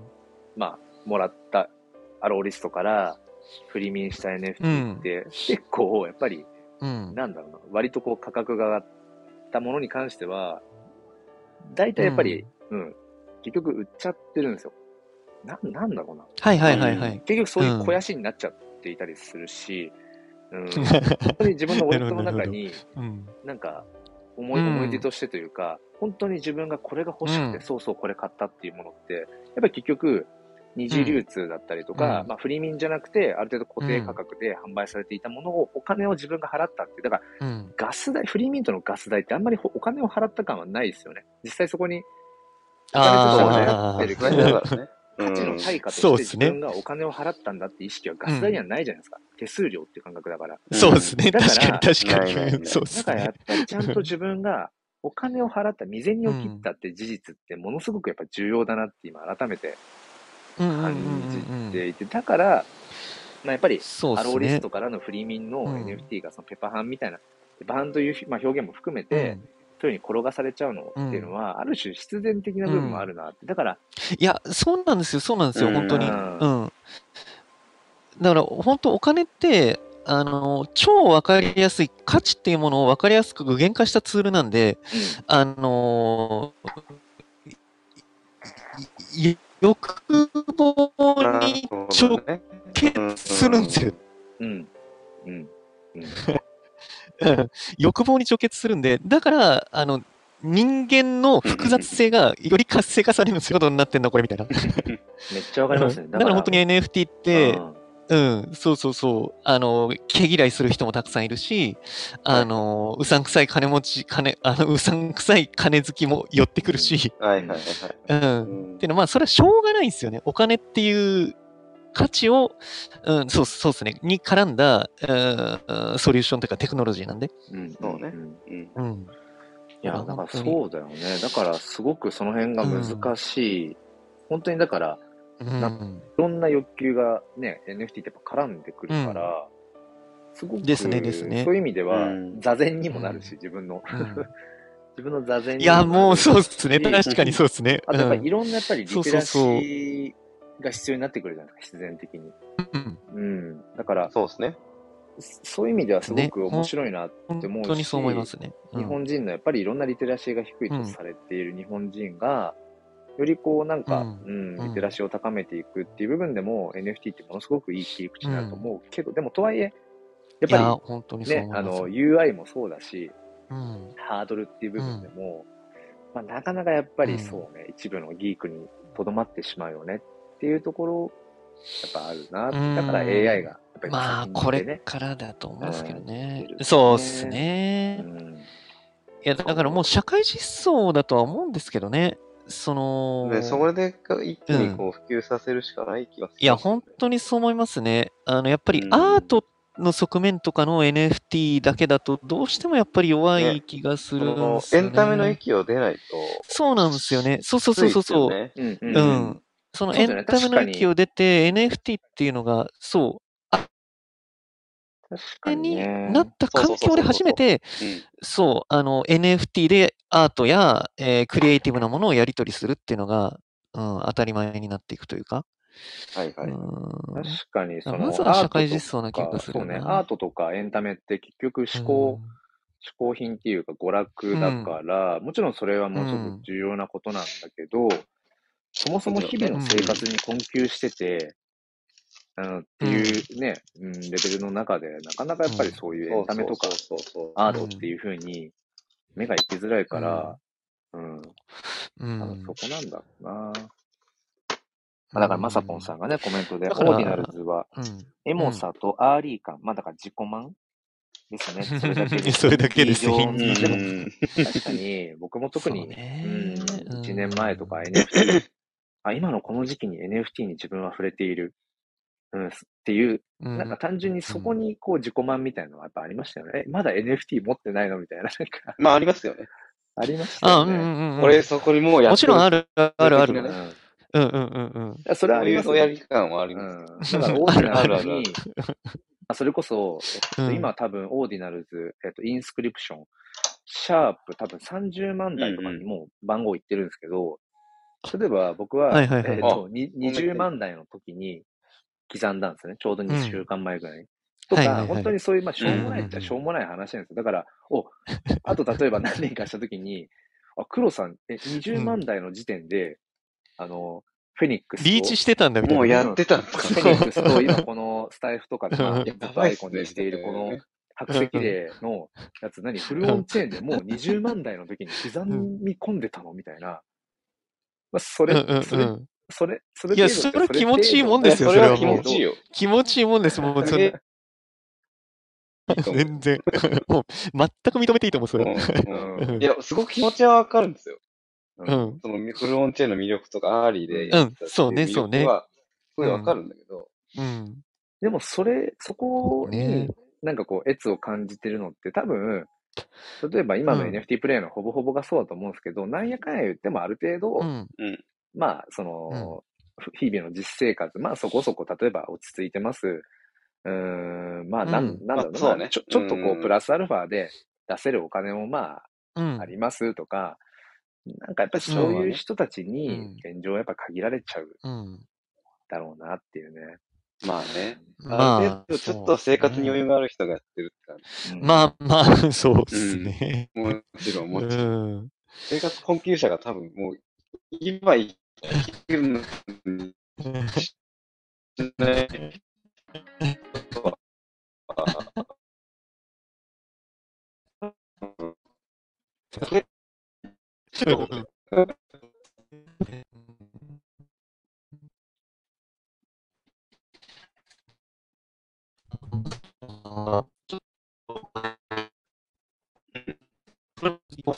ああ、やってるんだ。それ羨ましいな、本当に。僕もなんかプログラムの少しでも知識があったら多分、あ、ここが違うからってザザザって直してすぐいけるんだろう。もうもう1年経ったらすごいことになりそうだなみたいな気がしますね、プログラム。あ、もう全くプログラムの知識、ノー勉強でも何でもやれるみたいな。何でもやれちゃうみたいな。なるほどね。うん。あうん。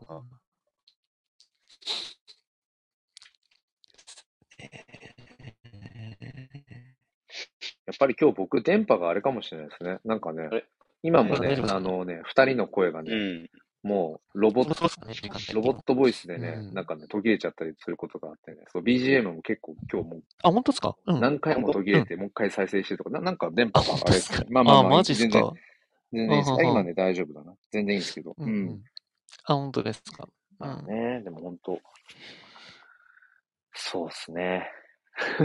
なんか、なんだろうまあでもとにかくそうそう、まあでも、T の方の話にしてくれ、やっぱり1年やってきて、なんだろうな、うんなんかもう、ちょっとこう、冷静に見始めてる自分もいたりとか、な、なんだろうな。いや、わかります、わかります。うんあうんのーうん。なんでもそうですけど、特にまあ AI もこれからもそうなると思うんですけど、うん初めて見て、え、これすごいじゃんってなった時のあのアドレナリンの出方やばいじゃないですかう。んうんうん。やばい。ね。超興奮しますよね。超興奮しますよね。なんだよ、これ超ややばみたいな。そうそうそうそうそう、もう、やばしか言えないみたいな。やっぱ人間慣れてっちゃうで、から。それって本当に、うん、あるし。そうそうそうそうそそうう。で、ただそれでもやっぱりずっとこう続けていったり、関わっているっていうことが超重要で、う。うんん。うん。やっぱりこう、うん。最初のテンションの上がり方っていうのは当然ながらずっと続くわけないし、うんうん。当然ね。うんうんそう、だから本当にその黒さんが今おっしゃった、ちょっとなんか落ち着いてきたみたいな。うんで、そのうん落ち着いたところだからこそ見えるね、形式も絶対にあるし。はいはい。うん。まあだからそれこそ、まあね一クリエイターの、含めて楽しみたいです。一クリエイターの葛藤とかね、まあちょっとしたざれ言かもしれないけど、うん、その、結局その、今自分がね、その炎の写真じゃなくて、その炎という、まあ、IP っていうか、うん。これすごい多分、まだまだ使いろがあって、うん。それこそノンバーバルなものだし、うんうんうんどこにでも炎ってあるし、でうん、僕ら人間の歴史の中に、その火っていう言葉、うん。ね、それこそ火付け役っていう言葉があるったりだとか、なんか物事のなんか起点になるところうんの火っていう言葉を僕らはやっぱ使ってきていたりだとかっていうところで、なんか、もっともっとこの辺の使いろがあるなぁなんてことを考えうん。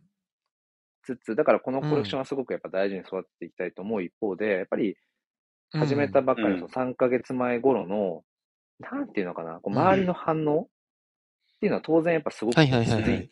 意味で落ち着いて、まあよくも悪くも落ち着いてきたっていうか、なんか、うん。それはやっぱすごく一クリエイターとしても感じるし、でその中で、うん。いやまた次、例えば新作を作って出したときに反応がうん。ね、こう、はいはいはいはいはい。ちゃんとあるんだろうかとか、そういう、まあ不安だったりとか。うん。うん。まあなんかもう飽きられ始めちゃってるところあるのかなとか、うん、なんかやっぱね、うんそういうことっていうのは、やっぱりやっていくと思いますよね。う何でもこう、やっぱりだんだんだんだんうんうんうん人のね、うん、あれって変わっていくから、そう。でもなんか、とにかく、うん。まあ続けた先になんかあるかもしれないっていうのは、ある種自分のその挑戦の一つをね、そこに重ねているところもあるので、うん。だ毎日スペースもそうだし、なんだろうな、なんか一つに固執して続けてみるっていう。うんうん。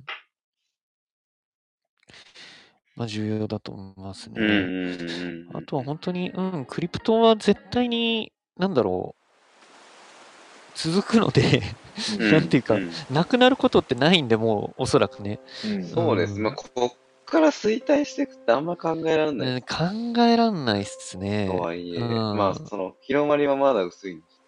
そう、ま、まだそもそも始まってないっていう。うん。まあうん多分 AI が広めてくれる気はするんですよね。あ思いますね、思いますね、うん本当に。うんうん。うん。だから、うん。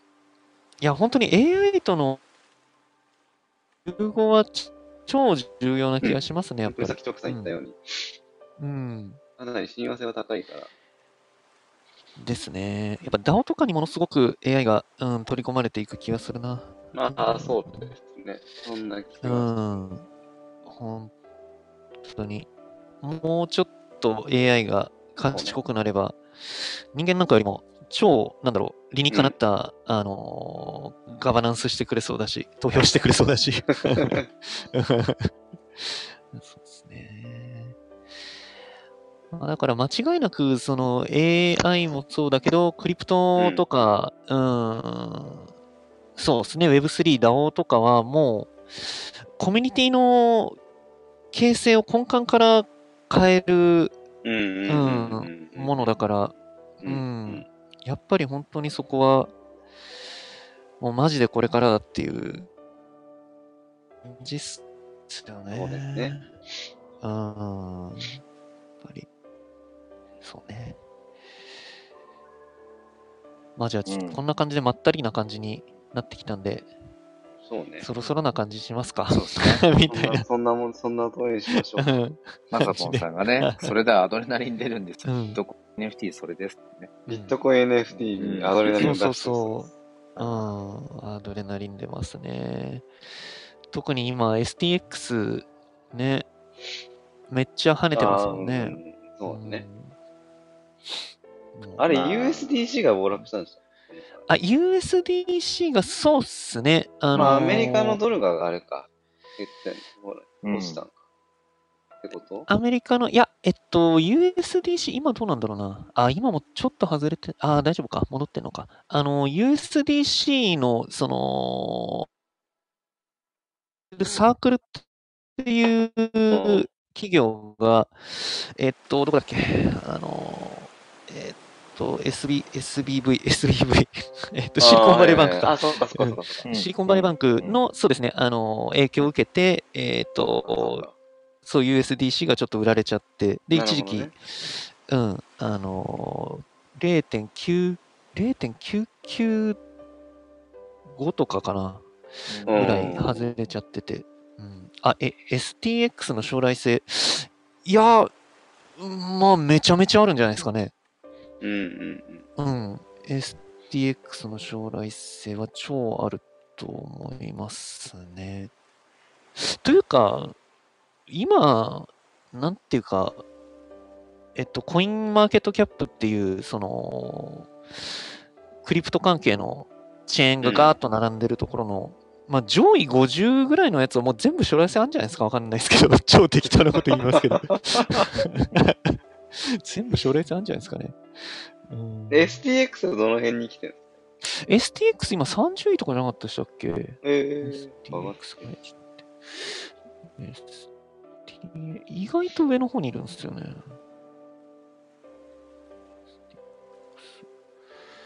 あ、そうですね、今39位なんで。うん。いうーん。や、まあすげえっすよ、本当に。もっと早く買っとけばよかった。本当僕も最近、最近盛り上がってるの知ったんで。うーん。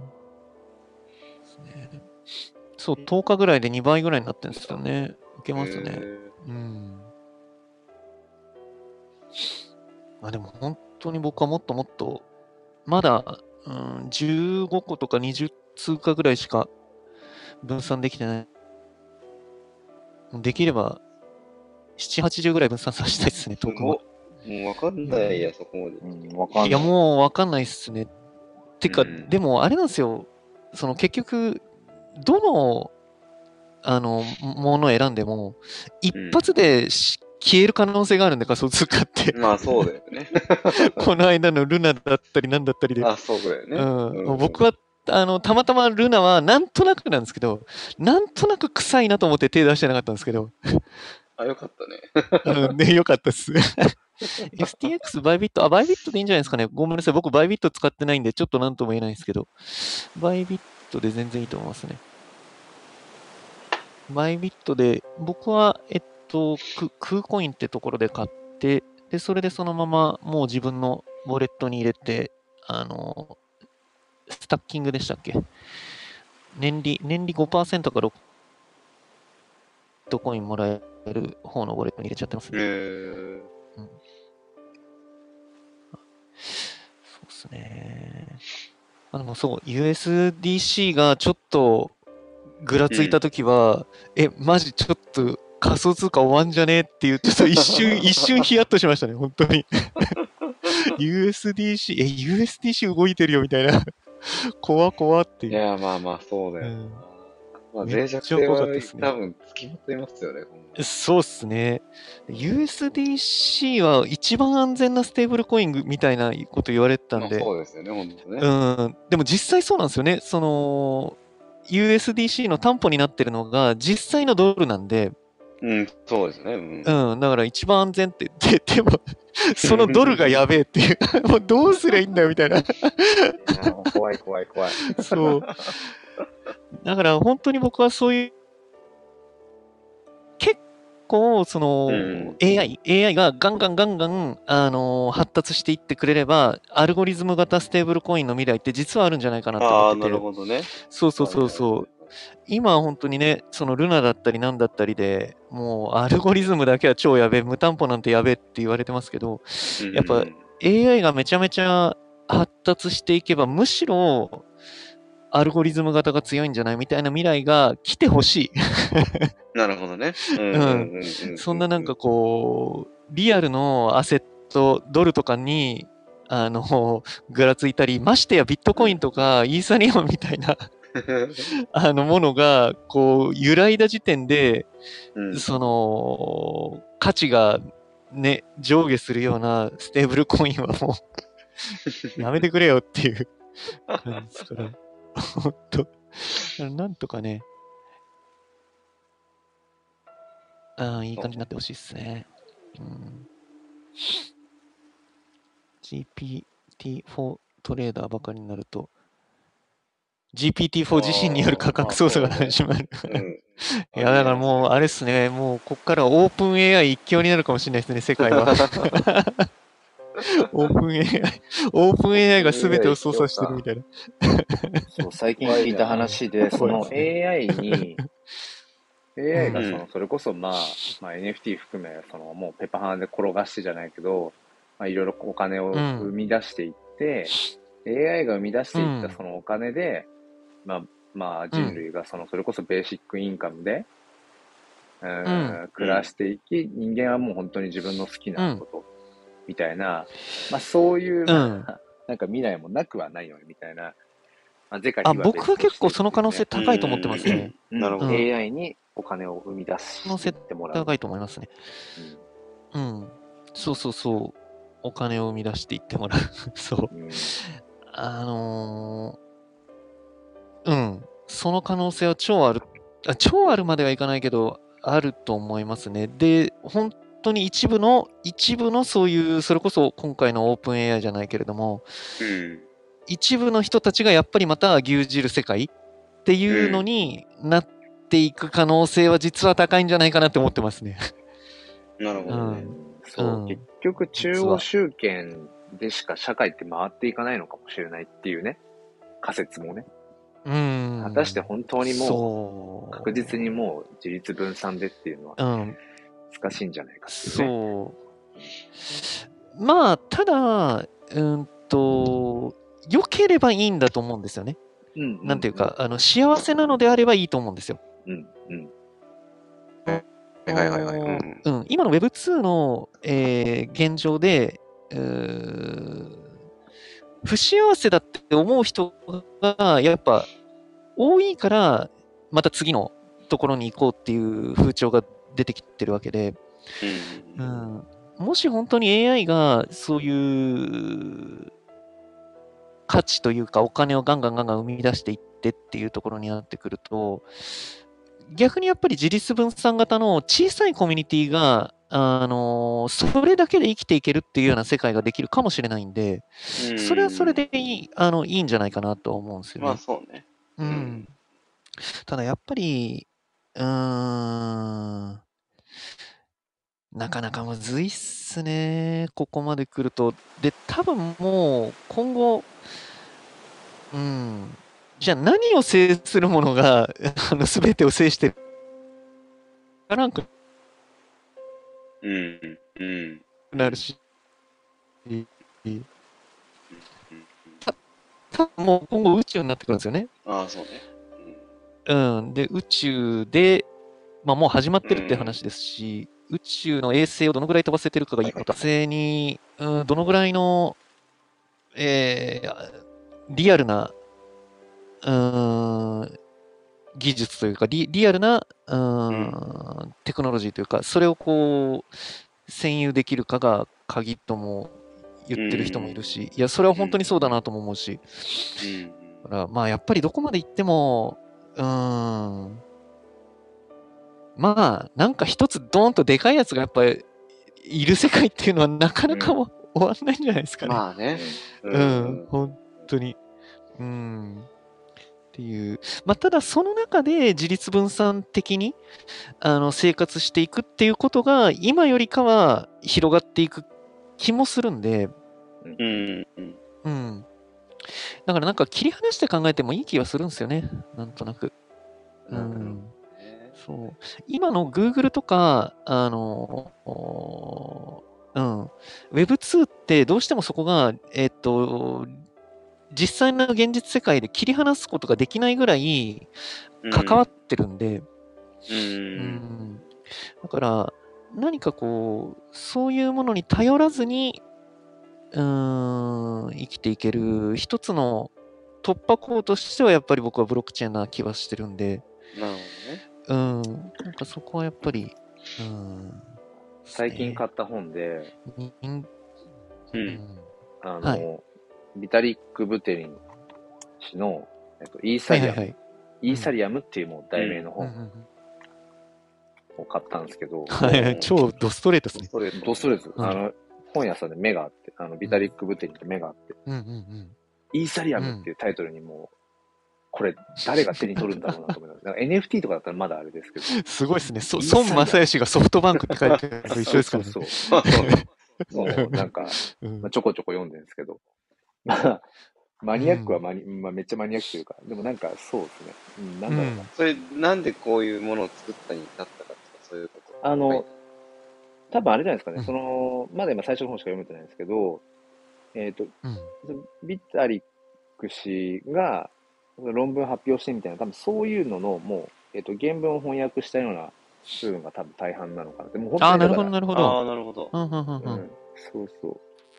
解説本っていうイーサリアムの説明みたいな。そうそう、もうイーサリアムのなるほどねそのものな感じですね、今読んでると。だから、イーサリアムとはとかっていうのも、なんかもうもうビタリック氏のその論文が翻訳されてる感じなのかなと思って読んでるので、めちゃめちゃまうあ、ん。むずいっていうか、うん。そうでしょうね。めちゃめちゃむずそう。そううん。でもなんまあ、かそういう、定義もあの。そうそうそう、うんでもそういうものに、なんだろうな、こう、ワクワクする時間みたいな。一応触れとくというね。うん。そう、だから、うん。ななんでしょうね。まあ、結局これから先、うん、ウェブなんちゃらとか、うん。うん、ウェブ、まあ、ウェうん。ブ4.0わかんないけど、5.0とかどうなってメタバースがどうこうとかなってたとしても、うん、なんかまあうん。最終的に、ま あなんかいつも行き着くのは、自分が結局、うん。これ好きだなっていう、うんね、この時いや、間いいもう本当それだけっすよ。うんマジでそれだけっす。うんこの人と話してと楽しいなとか、この人たちと過ごしてるといいなっていう、まあそれを追求していくっていうね、もう、変わらず本。当にそうっすね。いや、うんマジで、どんなにテクノロジーが進化してもそれっすよ。あのただ言ってんのそれだけっすよ。でそれがしあの幸せですからね。うん。そうそうそう。幸せの定義は幸せと感じることが幸せですからね。そうねうん。そうそうそう本当にそうですよ。うん、本当に。うん。何が幸せとかじゃないですからね。う。うんんまあまあ幸せって感じられれば幸せなんだ。そうそうそうそうそうそうそう。本当言葉遊びみたいだけれども、実際それが本当にリアルだと思いますね。本当にうん本当に。うん。まあだからそのためにはやっぱり、うん、本当ここ最近、うんその SNS の通知を改めても全部オフに、あの、したとか、なんか、なうんなんだろうな、ううんうんん、っていうのも結構ありますけど、やっぱり自分、いや、自分も、うん。自分始まりっていうか、うんななんだろうな、うん、やっぱりうん。追いかけてっていうか、うんなんかそう、やっぱり外部からのやつに全部反応しようとすると、やっぱり疲弊しますよね。いやー、なかなか難しいですよね。本当に。うんうん。特に今がかなり過剰な時期だと思うんで、う。うんん多分これからもずっと加速していくと思うんですけど、うん多分そろそろ、あ、人のスペック超えたな、この情報量っていうのは多分、人のスペックというか、個人のスペック。あの、個人のスペック超えたなっていうなんか感覚を多分多くの人が感じ始めてると思うんですよ。うんうんうん。えそんなにいらんかもしれんみたいな。うんうんうん。だからあの、テクノロジーはずっとずっと進化するし、それに伴う情報の速さとか、うん、蛇口をひねったらどのぐらいの情報が出てくるかみたいな多さは、あの、もうずっと指数関数的に上がると思うんですけど、うんただ、多分、それぞれの個人が享受する情報量っていうのをコントロールする時代に多分なるんだろうなって思うんですよね。うんはいはい。うん。今、ただただ、あの、もうスマホからどんどんどんどん情報が来るとか、パソコンからどんどんどんどん来るっていう感じで、それはあんまコントロールできてないような状況だと思うんですけど、うん、これから、そうっすね。あ、まさとんさんありがとうございます。本当に人類は進化ししかしてないと思います。うん うん。うん。ねだから、そこでこう情報をひねるっていうのは、すごくいいことだと思いますね。通知オフとかマジで、本当に超わかります。いや、全然いい。うんうん。いや、まあ、すべきじゃないですか、むしいや、本当にすべろ。き。うん。なんかね、結果ね、最近あんまできてないですけど、そう、通知全部僕もできれば、てうん。困ることやっぱないうんですね。いや、ないんですよね。マジ、受けることに。受けることにマジでないんですよね。全本当に結局なんかう通知すげえ、オンに鬼くそ忙しい人だったらわかんない。そうそう。にやっぱしちゃってたところの一つは、基本的には通知オフ派なんですけど、やっぱりこの1年間の中で何度か通知オンにしたりオフにしたりってしちゃってたのは、やっぱり、うん。それこそうん。なんかまあその、アローリストなり、あのミントし忘れはいはいはいのみたいな、なんかやっぱその、損しちゃってるあの、フォーモですよね。FOM、うんうんうん。Fear of はいはいはい。そうっすねそうっすね。あのうん。見逃しの恐怖ってやつで、うんうん。そこ、うん。そこ一つだったんだろうなってことを思って、そうね。いや、本当にそうっすね、マジで。うん。うんで、そ、そこに割とこう、言葉悪く言えば、つけ込むようなあの方向に行ってるんですよね。そうそう、だうんいかに今のその Web2 のソリューションって。うん。いかにアテンションを稼ぐか、その注意をね。だから、そう。そうそうそうそうそう。多くうんのやっぱり NFT プロジェクトなんかもそうだし、あとなんかもうそもそも最近、まあこれまあやっぱ1年間触れてきてるからっうん。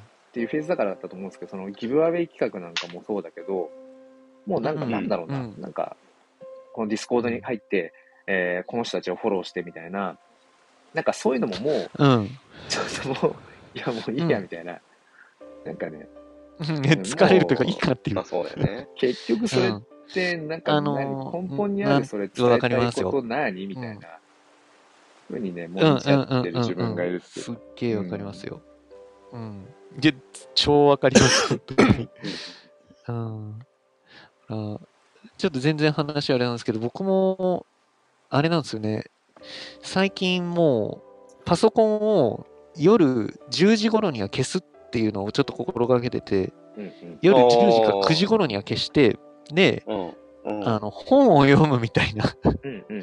ことに、うん、してて、いや、これがまたいい感じなんですよね、本当に。うんうんうん。うんうん。もう僕、本当にパソコン、なんならもうずっとつけっぱぐらいの勢いだったんで、うんうんうんはいはいはいはいはいはい。で、なんか、消してみて初めて気づくこの部屋の静けさみたいな。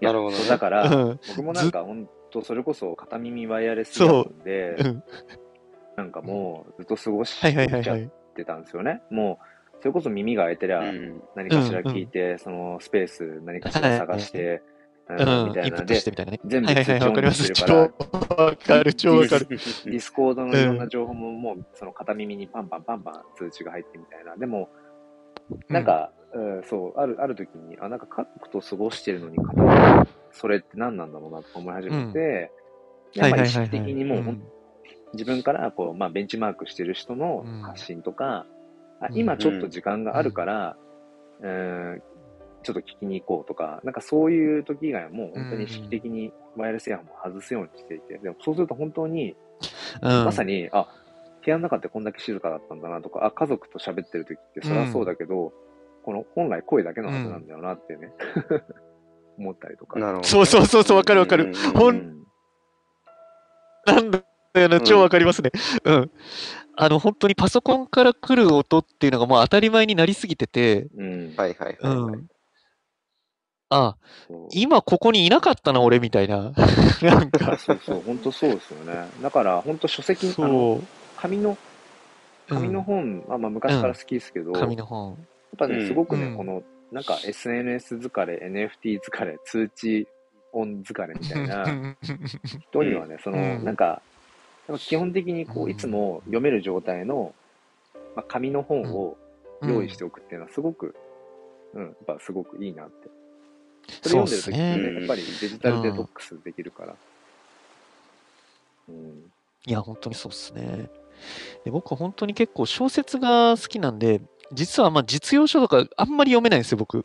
はいはいはい。すぐ眠たくなっちゃって。そうなんですよ。あ、そうなんでもですね。そう。だから結構動画に走っちゃうところもあるのかもしれないですけど、うん。うん。もう久しぶりにちょっと村上春樹の長ったらしい小説読ん。で、うん。はいはいはいめちゃめちゃ、あ、面白いとか思ったり発見でしたね、ちょっと。ここ最近はう。ん。うん。いや、まあいいっすね、でもね。そうなん。ですよね。めっちゃいいっすね。だからそん。なもん。とはまたなん。かチャット GPT でお話ししてるから忙しいっすね、やっぱね。まあ、本当にだから、な、なんでしょうね。まあ、メリハリっすよね。月並みな言葉になっちゃうけど。ですねうん。まあまあ、そううね。本当に。本当に。まあ、じゃあ、ちょっと、はい。あのね、そうっすねさがにちょっとねそろ5時半から生活にね、戻りましょう疲か。れたので、そうですね。すごいですよね。ですね、ですね。ええでもなんか本当、3時間しゃ喋りすぎでね、最近結局、そう、毎朝という、そう毎朝なんか、すごいな。本当っすよね。う。うんんまあ、話したいことがあるんだろうけど。うんプロですまあまあまあええ うんまあまあ、じゃあ、あの、はい。まじゃあまた2週間後っていう感じで。うん。またちょっとスペースもしあれだったら、また挑戦してみますか？うんうん。ちょっと本当にスペースちょっとうん挑戦させてください。すみません。うん。チョークさんがそれこそ、あの、スピ そもそもスピーカーにこう、うん上がれるかどうかを試すとかだったら、あの、まあ、毎日スペースをそうっすねやってるので、そこにフラッと来て、ああ、ありがとうございます。そうですね、そうですね指。示で飛ばしてもらって、ああ、上がれるうんみたいな確かめてもらってもいいし、全然。了解です。ありがとうございます。じゃあ、じゃあ、ああの、そんなはい。感じでずっと最初からお付き合いくださった方もいらっしゃって、ありがとうございます。うん本当にね。そうですね。ありがとうございます本当にありがとうございます。あ、翔平さん、スピード感、情報量、自分に見えた感覚が調整できてる。いやー、素晴らしいですね、本当に。うんできてない人たくさんいると思いますし、本当に。そうなんですよね。絶対いるよな。じゃあ、じゃあ、じゃあ、まあ、そんそうですねな感じで。まあ、ちょっと自分時間というか、自分軸を大事にしながら、はい。ね、そうっすねずっとやっていけたらと思います。はい。じゃあ、チョークさん、ミミさん、いつもありがとうございますあ。りがとうございました。あありがとうございました。どうも。じゃあ、皆さん、良い一日を。りがとうございます。はい。はい終わりにしますお願いし。ます。